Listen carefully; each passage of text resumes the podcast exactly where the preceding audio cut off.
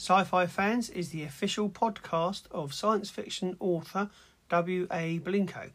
Before today's episode, I'd just like to mention how this podcast is made. Thank you so much for listening to that short advert. It really does help this podcast. Now, without further ado, on with the show.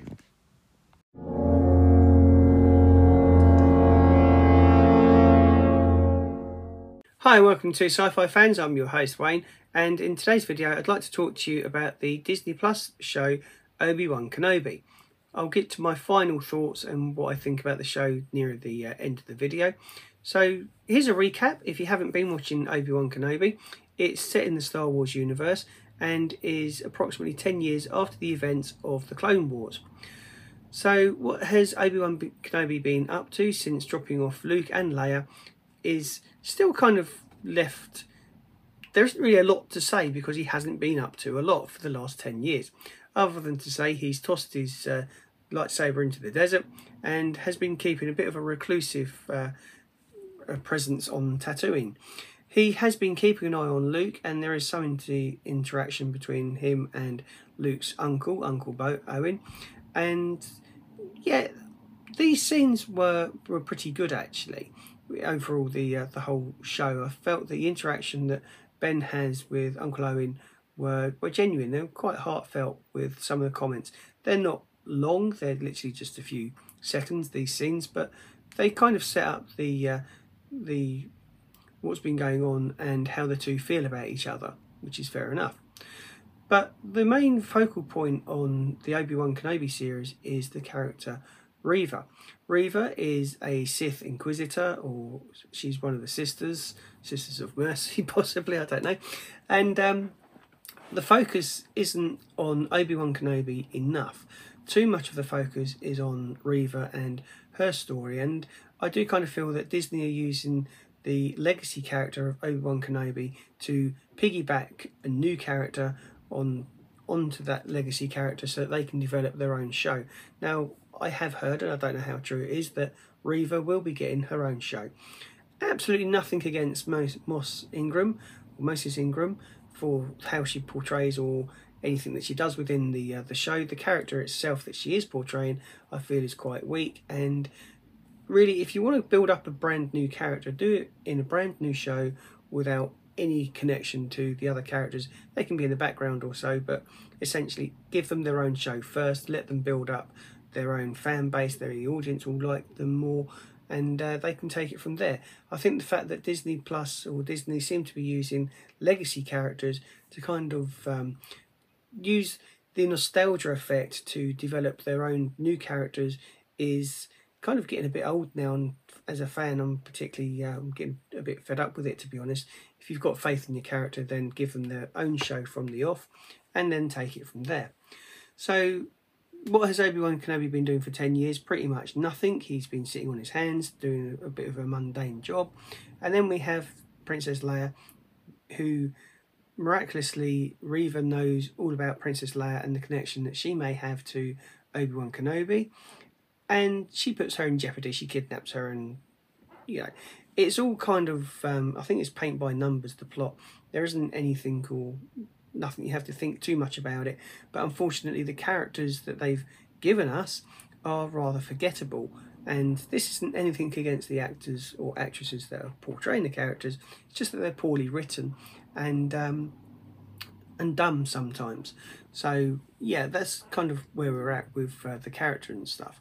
The story arc is definitely Reva's, and fair enough. If they're going to give Reva her own show, we'll have to wait and see what happens there the main problem, and this is the, the fundamental flaw that I find with the Kenobi series, is there's no jeopardy.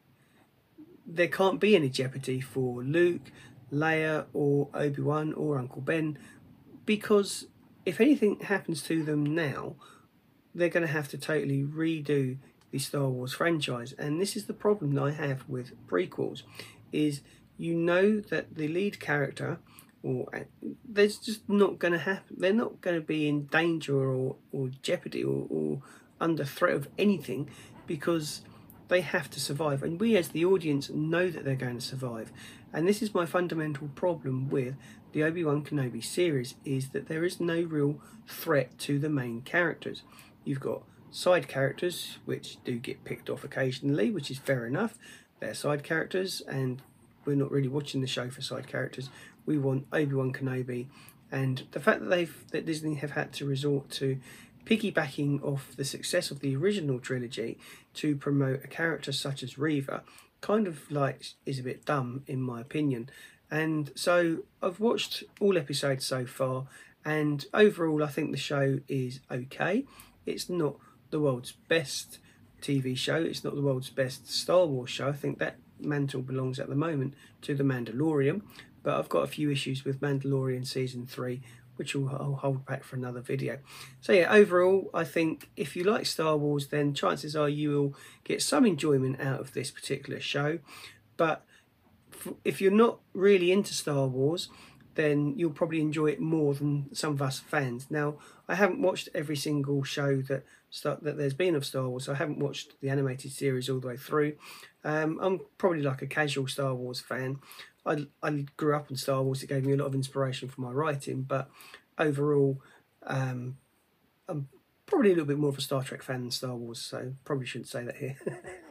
but any, I love science fiction and I love good storytelling, and I think this is something that Obi Wan Kenobi is lacking.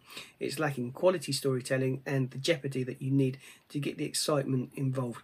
Think Game of Thrones seasons one to five. You didn't really know what was going to happen, and you didn't know which character was going to survive and who was going to get bumped off you can't have that jeopardy if you know that Luke is going to be around for another 10, 20 years, Leia's going to be around for another 20 years, and Obi-Wan Kenobi's got to make it to um, Star Wars Episode 4 at least. So there you go. It's a meh show with uh, no jeopardy, and that's how I would sum up Obi-Wan Kenobi. Um, let me know what you think in the uh, comments box below. Am I right? Am I wrong? What are your thoughts? Are you enjoying the Obi-Wan Kenobi series? Um, as I say, I've got absolutely nothing against the actors or actresses that are portraying the characters. I just think the storytelling in Obi-Wan Kenobi is meh. And I'll leave it there. Tell me what you think in the uh, box below, and I look forward to reading your comments. Take care, and I'll see you in the next video.